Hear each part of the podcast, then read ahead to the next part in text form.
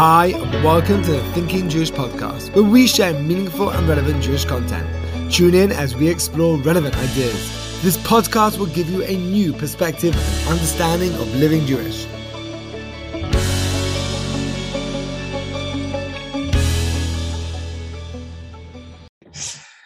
Hi, Rabbi Yosef Shapira.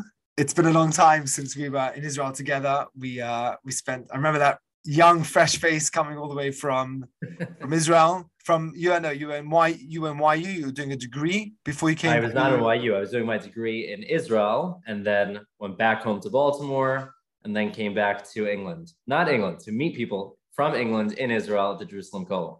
Right. So you really wanted to meet the British. That's what you really wanted.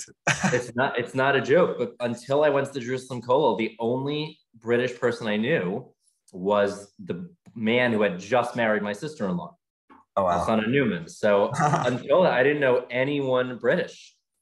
So then I got married, met my brother-in-law, and then I was surrounded by British Jews in the Jerusalem Kollel. And, and did we? Uh, did the English live up to your expectations? oh boy, did they live up to it! Go on, give us one little anecdote. The the one thing that that was that I'll never forget was that when I was grading the tests um, throughout the program, so there was one British guy, and I don't think you'll know who it is. And if he listens to this, I think he'd get a, a crack out of it. But um, he would get upset at me that he didn't get a lower grade on his test because he said in England, if if you get a 97 on a test, your parents assume the test was too easy. No one gets 97s in England. So he actually came to me and said, "Can I lower his grade so it's more realistic?" It's a true story. You're not going to hear from my parents say, "Wow, that was awesome." They're just going to say, "Oh, that, that was good. That was good." Yeah. So that was that was one of the more more British moments in Jerusalem Kollel for me. Wow. Okay, so we're, we're here, we're here to talk about about your your book that you recently have published together with the other other press. Um, but before we before we get there, tell us a bit about what you actually do now. Okay, great. So first of all, it's an honor to be here. Thank you, Rabbi Geffen, for having me. Um, when I left the Jerusalem Kollel, I took my first position, which I'm very fortunate to say is still my position about six years later, running the Brookhaven Kollel. So the Atlanta Scholars Kollel is based in Atlanta, in Southeast America, where it's nice and hot. And they already ran a pretty big operation. There were about 15 rabbis on staff servicing different areas of Atlanta. So I started a brand new chapter in an area called Brookhaven, beautiful, beautiful area. And in addition to that, I started their first ever young professionals foray, I guess you'd say. So until then, historically, they worked with families. It was really long-term education. They would learn, start with the family when they were young, and they would just continue learning with them really for the rest of their life and hoping it would develop into those families being inspired and maintaining their connection to Judaism. but now I started this young professionals division in addition to that. So I work with families, but I also have the bulk of my time is spent working. We work with about 400 young professionals locally. Wow. Wow. That's truly amazing. I'm saying you both don't come from Atlanta, do you? No. So my wife's from New York. I'm from Baltimore. We came purely for this job. And thank God we've never looked back. We've loved every minute of it. We started with zero and now we start, we work with about 700 people trying to just teach and inspire and keep them connected to their Judaism. Wow, that that's really special. So so you brought out a book. Um, again, this is coming out in England. It'll arrive a bit after America. Uh, what a bit after it's arrived in America. It's called "In It Together: A Candid View on Infertility, a Personal Journey." Um, so one can assume what the journey is about. But so tell tell us a bit about why you why you wanted to write this book. Okay, great question. So yeah, first of all, this is the book for anyone who, who hasn't heard of it. In It Together, Candid View of Infertility, Personal Journey. And the reason I wrote the book is because when we went through this journey, we were basically at a point where throughout this journey, for anyone who's been there, I'm sure understands, we felt very alone. We felt like there was no one else who's in this journey with us. Who else can we talk to about it? And the interesting thing is that I searched for books I tried finding books about the topic, and there really are no books about it. There is one book called The Third Key, Um, it is an extremely technical book for anyone who's read it. I'm sure you you understand what I mean. It's about 700 pages long, and about 500 pages of it are probably medical terms. So I still read that book because I was desperate for anything, trying to, to find anything that could provide some level of understanding what our journey was going to look like, what was going to happen. But at the end of the day, even when I had this manuscript, we still struggled with the idea of do we want to really make this so public? It's obviously a, a private thing. And it was a big struggle. But what happened was an incredible thing. Should I share the incredible thing now, Rabbi Geffen, or should please we wait do. later? Please do, please do. okay, so the, what happened during our journey, and, and I'm happy to break it down further as we go along. But the basic storyline, what happened was we moved to Atlanta. We had already been in Israel trying for about a year. So we had been undergoing treatment for about a year in Israel. And unfortunately, because Israel is a socialized medical system, which I think England is as well, right? Yeah, it's similar. So, yes, I don't know how it works in England with infertility, but in Israel, the government tries to drag their feet to not have to provide IVF for their patients because IVF costs tens of thousands of dollars. So if the government's paying for it, they're obviously going to try to make that the really the last last resort. So we had been through this journey in Israel, which was about 10 months. And of course, they refused to do IVF because let's try other things that were far less effective, didn't work for us. But when we moved to America, I called one of the clinics here and I was talking to the doctor and I said, listen, we actually would like to have multiples. We would love to have twins or triplets. We'd love that. And I'm even willing to sign any waivers that come along with any risks or medical things that could come up. Can you help us do that? And the doctor said to me, How old's your wife? And at the time, I think she was 23 or 24. And I This, told was him, this is after you'd left? This is after. Is, we moved- in Atlanta. We moved to Atlanta at the time. And the doctor said, Your wife is 23 and you think you're having twins with me? And he started to laugh. And I was like, Doctor, what, what are you laughing about? And he said the following words He said, If you want to have twins, you better find a different clinic because if you're with me, there's no way you're having twins. And he went on to explain, he said, until you're 30, until a woman's 30, it's not worth the risks. Multiple pregnancy can lead to all sorts of complications. Anyways, I was unhappy with that, called my Rabbi Yitzchak Berkowitz, and I said, Rebbe, what should I do? Rabbi Berkowitz had been all for asking for multiples. He said that that's reasonable. So I told him that the doctor said this. And he said, listen, very wisely, he said, go ahead with this doctor. If you become pregnant with one, you're not going to be upset. Okay, good. We're, we're pregnant. Thank you. And if not, you can always switch to a different doctor later who may be willing to try twins. Anyways, long story short, we went through that process, which was a detailed process. But at the end of the day, he still refused to put in more than one embryo. He put in one and it split.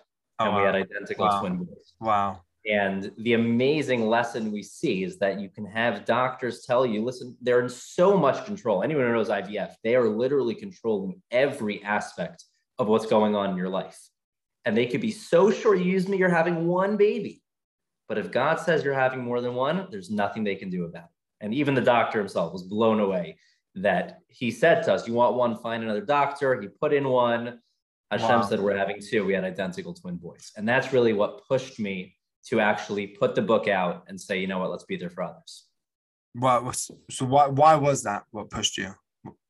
That's- Because I felt I was so grateful and I, we felt so motivated and inspired by how Hmm. clearly Hashem showed us that he was part of our journey Mhm. that we said we want to be part of others' journeys. We don't want others to feel like they're lacking resources. And I basically wrote the book that I wish would have been available when we were going through infertility treatment. So you had you had the whole way along uh, a rebbe who advised you. You were happy to speak to him. It was Yes, Rabbi Berkowitz was amazing. Um, there are other Rabbanim that I'm close with as well. It's not always easy to rely on reaching a Rebbe in a different time zone. So um, there is a Rebbe in Chicago, Rabbi Shmuel Fuerst, who I'm very close with. Right. Um, his name is actually on the front cover of the book. He, his quote says, "This book is truly a must-read for every single Jew." Um, and he is someone who's I can reach at all time zones because he's in a much more similar time zone than I am. But yes, throughout it, I was in touch with Rabbanim, Poskim, Gedolim. There are shilas that come up on sometimes an hourly basis. Right. Um, so what did you find challenging about writing the book? But what do you even? I can even ask towards the future. Do you think it's going to be challenging with other people? Yeah, that's a good question. So, so when I first wrote the manuscript, so writing the manuscript was very simple because I knew the pain, I knew the experiences. It's not the type of thing you forget. So um, it was pretty easy to put pen to paper and just write out the whole manuscript. But when I finished it, the biggest challenge we had was are we going to publish it with our name on it or with a fake name? And we went back and forth for this for about three months. Um, there were some rabbanim who said, listen, it's, it's something you should be careful with because you never know what's going to be. If someone might say, oh, I don't know if uh, shidduchim about that family, they their children are from IVF, which is a concern. It's something that we thought about for a while. But on the flip side, if the purpose of the book is to try to sort of put a dent in that stigma about trying to get people to be more comfortable talking about their infertility struggles. So hiding behind a fake name doesn't exactly make that point. So went back and forth, spoke to multiple rabbanim, and in the end decided that although yes, there is always the risk that there may be some things that come back to, to bite us, but at the end of the day, with the bracha of many, many big gedolim, we decided to put our name on it to show people that it's we're still the same regular people before we before you knew our journey. And now we've been through we don't think it's changed us. Maybe it's changed us for the better. We obviously have had many many experiences through it that were challenging and had different um, benefits and detriments come out of it. But the bottom line is that we're not afraid to walk around proudly knowing that yes we may have brought children into this world in a less natural way than others. Right um, you just mentioned that you know there were there were moments in the in the journey, and you're sort of saying that the you've come out better, and you know, a book definitely is one of those things that made you come out better. How how did you get through the hard times? You know, I'm sure that's a good question. Journey, so, ups and downs. So first of all, it's crucial for anyone going through this to realize that everyone processes trauma differently. So step one to your answer is the person has to recognize it's trauma. I've had many, many times. So, one thing it's important to note about me that in addition to my own journey, I'm also the rabbi of a community. So, I'm constantly meeting with congregants who are going through treatment, starting treatment, middle of treatment. So, I have a unique vantage point where it's not just my personal journey, but it's also witnessing how others deal with it. And whenever my wife and I see a couple in our orbit who seems almost like too upbeat during their trauma or during their treatment, we always know it's going to end poorly. Because when you ask a couple, hey, are you, are you guys okay? Like you're going through infertility treatment, and they say, yeah, we're doing great. This is going to be amazing. We're going to be parents soon. So it's nice to be optimistic, but anyone who's been through this journey knows that it's almost unheard of for it to go smoothly. There's so many details. In fact, one of the, I, I think when we were in the Jerusalem Kollel together, one of the um, Friday one of the Friday programs they um, they did was a, a, program about I think it was about Tahara in general, about the general the laws of family purity. I know. And I think one yeah, and I think one of the one of the slides they showed was that the fact that a woman can become pregnant without God in the picture, like just from a scientific perspective, is so unlikely because of the amount of things that have to happen. So imagine when you take the natural way Hashem created out of the picture, there's just so many bumps and so many things that go wrong. And I mean, obviously, I wrote our personal journey, even in our just our journey, just one couple. There were times that everything was lined up perfectly. We had everything arranged, and then boom, slight thing off, scrap the whole thing. All 30 days start again, all new medication, all new bills, everything again. So a couple has to realize that it's not fun and games. It's a trauma. Going through infertility is a real trauma.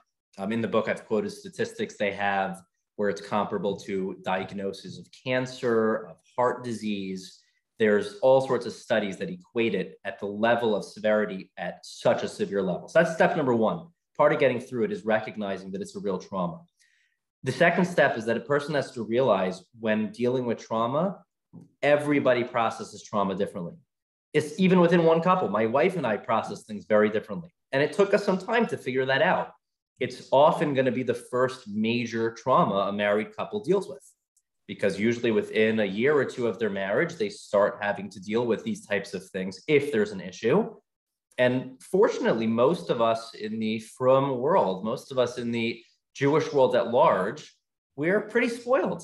We have pretty good lives. We right. tend to have what we need. And sometimes it is really the biggest trauma we've ever de- dealt with.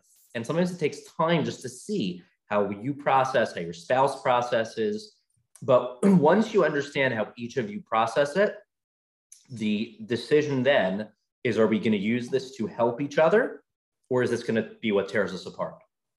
And I'll just answer what, um, to finally conclude answering what your question, there was a very, very interesting Danish study that was done with couples that have been through infertility. And I forgot the exact statistic, although it is in the book somewhere. It said something along the lines of that maybe um, two out of three couples, or something really scary, two out of three couples got divorced because of infertility. Out of it was the study of like 450 couples, but one out of every four said that it was the most important part of their entire marriage. And the point that I take from that is that it's really in your hands as a couple. You can either take an opportunity and use it to create such a powerful relationship between a person and their spouse, or it can really tear you apart if you don't handle it properly. Does that answer the question? So, just as a follow up to that question, um, you know sometimes people can go through a, a really big challenge and they, it can rock their boat in their in their faith and i'd like to know you know if it's okay to ask um, as a as I guess as a rabbi or as someone who, who practices religion, how did you how did it help or how did it how did it affect you in this journey? Excellent question. So clearly, for my wife and I, the answer is that without our belief in God, I don't know if he would have made it through because at the end of the day, uh, a trauma like this is so difficult, as we mentioned, and there's so many different moving pieces as to how to process it. But in addition, you always have the question why am I suffering like this? And being part of a, a religion and part of a group of people that recognize that even though I may not know the specific answer, but I'm confident that there is a reason there I'm confident that God has given this to us because of a specific reason is an incredibly powerful tool in our toolkit to be able to get through things. And amazingly, in our journey, at the end, we consider ourselves fortunate to be able to say that now we know why Hashem did it. Because while we still ended up having X amount of children in, in the first few years, because having twins obviously speeds up the process, uh-huh. We also, though, were able to put so much energy into our work and outreach before we had the twins. Because at the time we had a child, we had had a child before this in Israel. And with one child and two parents, you're able to accomplish a lot in an outreach community. If we would have had more children, I don't know if we would have been able to make the impact we made in this community. Wow. So being That's, able to look back and say, you know what, now we can understand why Hashem, why God did this to us is a very rewarding thing that we can take from our challenge. Wow. That's to be able to look back and say that's that's why it happened. That's uh that takes incredible courage. Yeah, I don't know. It's true. So that's what we that's what we think. That's how you feel. wow. Wow. So just as someone who's who's asking the questions, you know, we um, you were surrounded by friends, you were surrounded by family. Um, so I think there's two parts of the question. Okay, at what point did the family did you tell your family? What did um, and I guess as as friends who are close to you, what what was helpful, what wasn't helpful, and what things along the way from those concentric circles of people helped you on your journey? Yeah, definitely. Excellent questions. So as far as family, everyone has to know their family because with even within our family, we're just two people with our siblings and our parents and our grandparents. There were some people we told towards the beginning, and there are some people I don't think we ever told because there were some people we knew we could rely on for support. So they'll find out. They'll find out through the podcast. yeah, if they're living in London somewhere, they might hear about this. But um, the point is that some people we knew would be able to be supportive and some people we knew just wouldn't be able to. So instead of su- subjecting ourselves to insensitive comments. He said, why do that? And I see this constantly with others as well, that they are too open with people and then they, they really regret it. Because when you tell people about this journey, so you're opening yourself up to A, whatever the response is, which likely is not going to be a wise one unless unless their background's in reproductive medicine, which is not common. But um, usually their comments will be either a great comment is, I'm so sorry, great, you haven't said anything wrong yet. But it's sometimes followed by something like, oh, did you try um, eating healthier? And like, eating healthier? That's, I don't know why you're suggesting I should, did I do something wrong? Wow. Because a lot of times when someone suggests something, it usually means that what you've done has caused the problem and you can fix the problem which number one is almost always wrong medically at least in this field. It's rare that eating too much is going to have any impact on a person's child. We all know people who are very overweight and very underweight who have children naturally. But that's one point is that it's usually not true and then it's just like what are you what are you trying to say but the other thing is that subliminally it's or subconsciously it gives over the impression that you, the couple who's infertile, are at fault. You could do something about it, which brings in terrible feelings of discomfort, uh, being judged, um, guilt, anger, guilt, shame, all these things. So definitely you have to be careful who you share with. But um, for those on the receiving end, I always say do not offer any tips that you think will help someone become pregnant because I can guarantee that anyone going through treatment has a doctor, and I guarantee that doctor knows more than the average person. This is not the type of thing that's like a pediatric medicine where if a kid has a cold, should they take uh, Tylenol or Motrin? Where okay, some doctors it's not that type of thing. You're, you're this is the type of medicine that is so specific. The drugs that a person takes you've never heard of other than going through these treatments they're they're not even oral pills. They're all injects injections because of how specific and how regimented they are. So i always say show you care show you're supportive don't offer anything that's going to help them have children.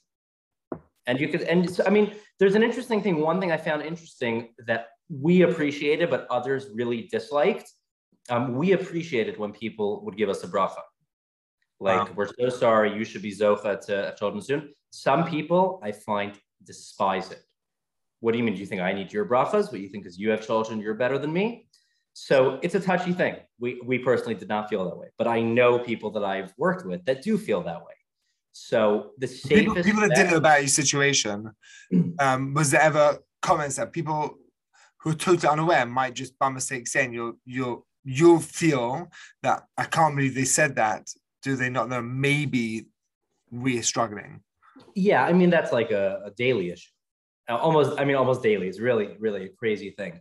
But um, it's somewhat complicated because in my role, because I am in the rabbinic field, so I am expected to be in a position where people can tell me anything.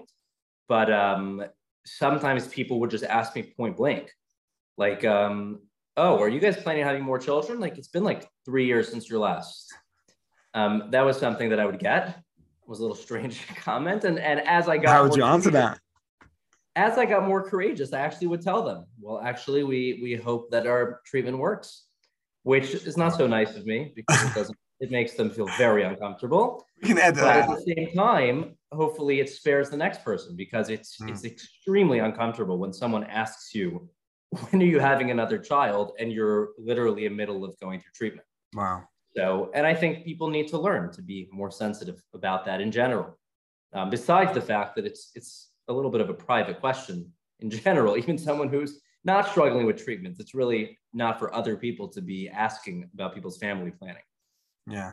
But um, but another thing is that is that people would make comments about how difficult it is having children. That was something that drove my wife and I nuts. Like someone would come over to us and say, oh, I'm so tired. My kid woke me up last night. Or like, do you know what we would do to have a kid wake us up in the middle of the night? I mean, we'd spend tens of thousands of dollars and you're nervous because you're a little tired.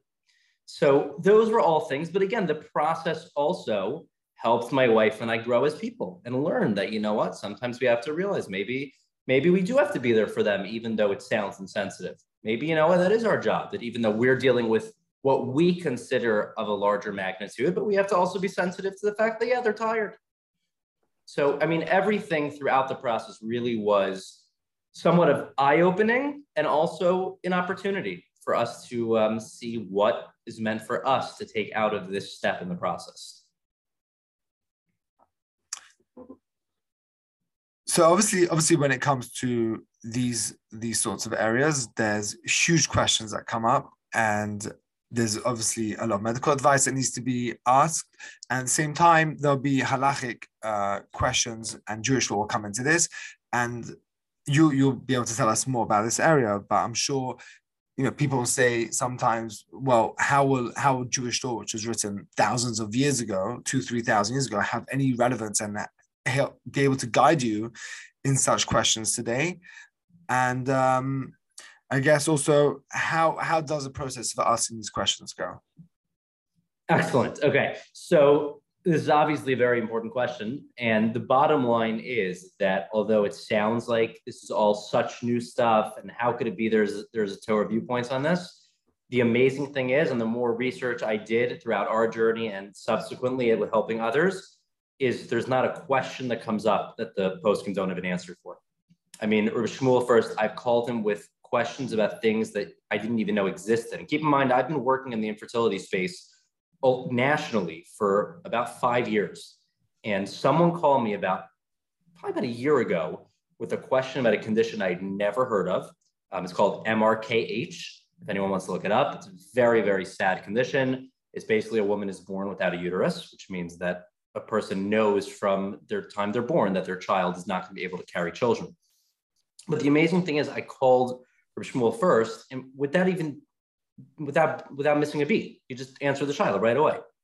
Keep in mind that the statistics of this are so low that if I had to guess, there's probably less than less than 50 from I don't even know, maybe less than 50 people who would ask a question to a rabbi that have this in the entire world.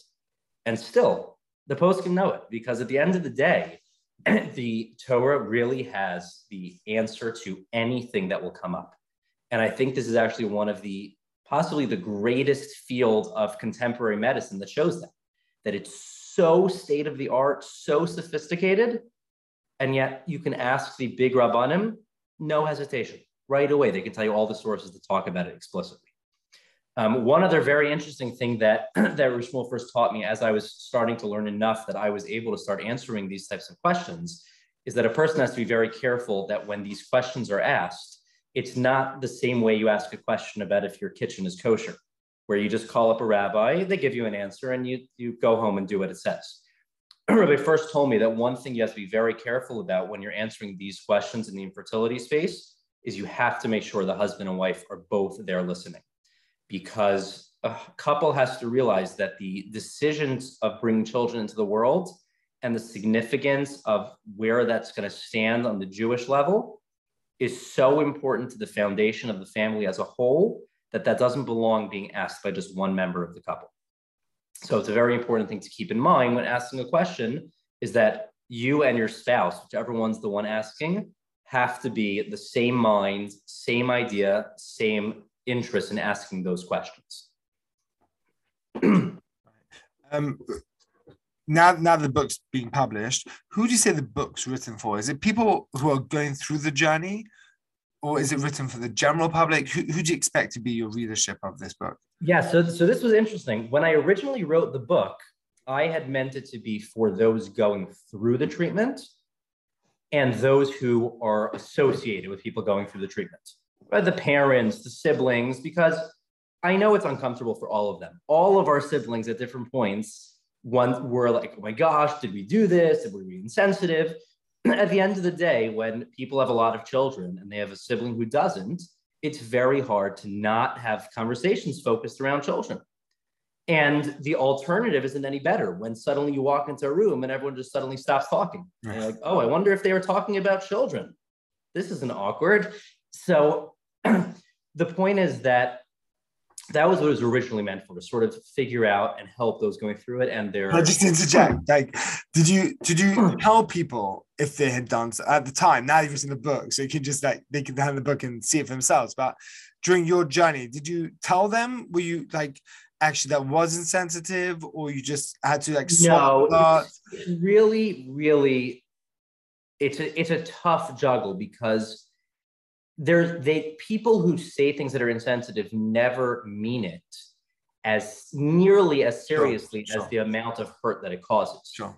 So when a person responds with their anger or their emotion, it, it is so painful for the person who had said the insulting comments to realize what they just did yeah. that it ends up causing more more i guess division within the relationship than it does benefit so there's a lot you uh, had to swallow yeah definitely a lot we had to swallow um, sometimes we would later tell them if it was depending who the person was if it was mm-hmm. a, a random person we saw every three years okay let's just hopefully not see them for the next three years if yeah. it was someone we're close with, then yeah, sometimes we needed to to say things, or sometimes we would find someone else to. This didn't specifically happen, but theoretically, if a sibling was being insensitive multiple times, we could have had a parent tell them, by the way, just let them know that that whatever we're going through treatments. There, there, I mean, there are ways to do it. But anyways, that's what originally the book was meant for. But when I sent the manuscript to Rabbi Fuerst, or Shmuel Fuerst in Chicago, he um, he called me back to tell me he was going to do it, and he said that the main reason I'm doing this mm-hmm. is because there's, he, he, tells me the following story that just happened to him. He said he's a Rav in Chicago. Um, for anyone who doesn't know Shmuel Fuerst, he, he deals with infertility trials on an almost hourly basis. So he gets maybe a thousand infertility trials a year. It's insane how many infertility trials he deals with. And he said there was a local family in Chicago that has been trying for years to have children, have no children. And there was a wedding of one of the families who had a child when all these other couples got married and their first was getting married. So you can imagine this other couple's child was 20 years and they go to the wedding and the man is sat down with all his friends, these people he grew up with. And the guy sits at the wedding and he comes to Fuerst after the wedding and he's, he's sobbing. And he said, I can't do this anymore. I can't go to weddings. I can't do this. The only thing the table talked about the entire time was their children. And Rabbi Fuerst said that he couldn't believe that people so innocently, he again, he doesn't think they're doing it with intent to be mean, but so inno- innocently just don't realize how much pain people in infertility are going through. So he said that the biggest reason why this book should be published is for other people who do not have family members going through it, who do not have close friends, but on a daily basis, they bump into people. And instead of the first question being, oh, haven't seen you in 10 years, how many kids do you have?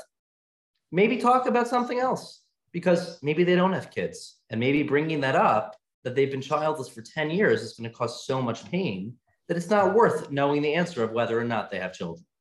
So, really, the book at the end of the day is for, for everyone, unless you don't interact with people.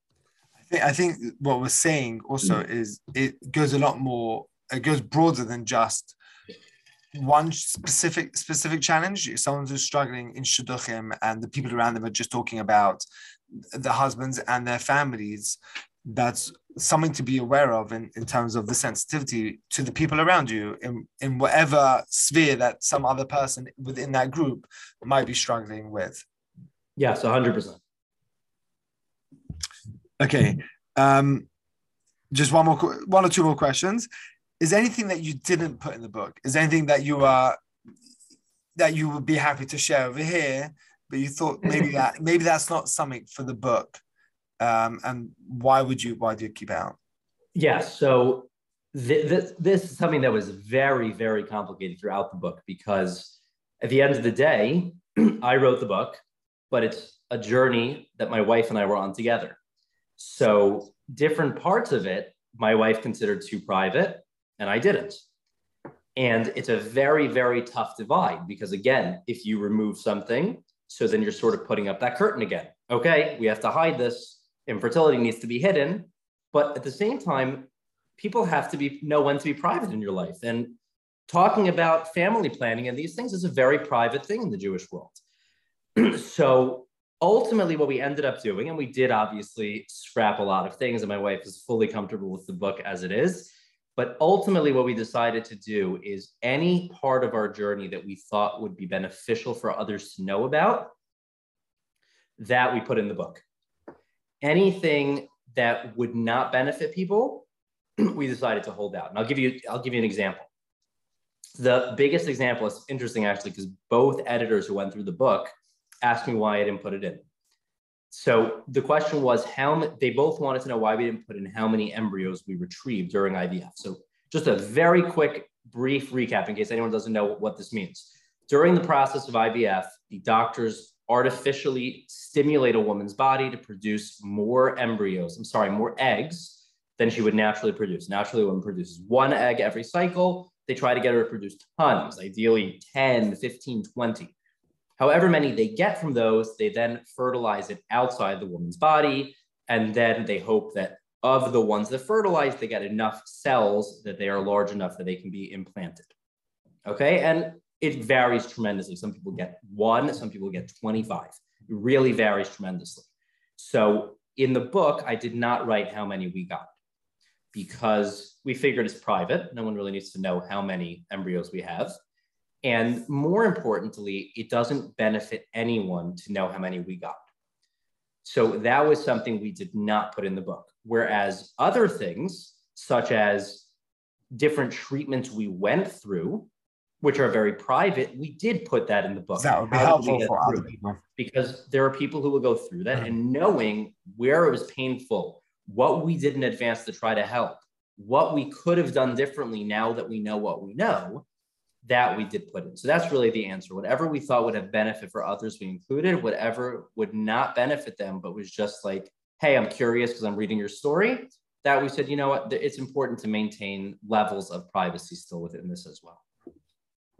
I'm looking forward for that book to be available in the UK. Um, I think it's already on the Amazon store, and you can pre-order on Amazon.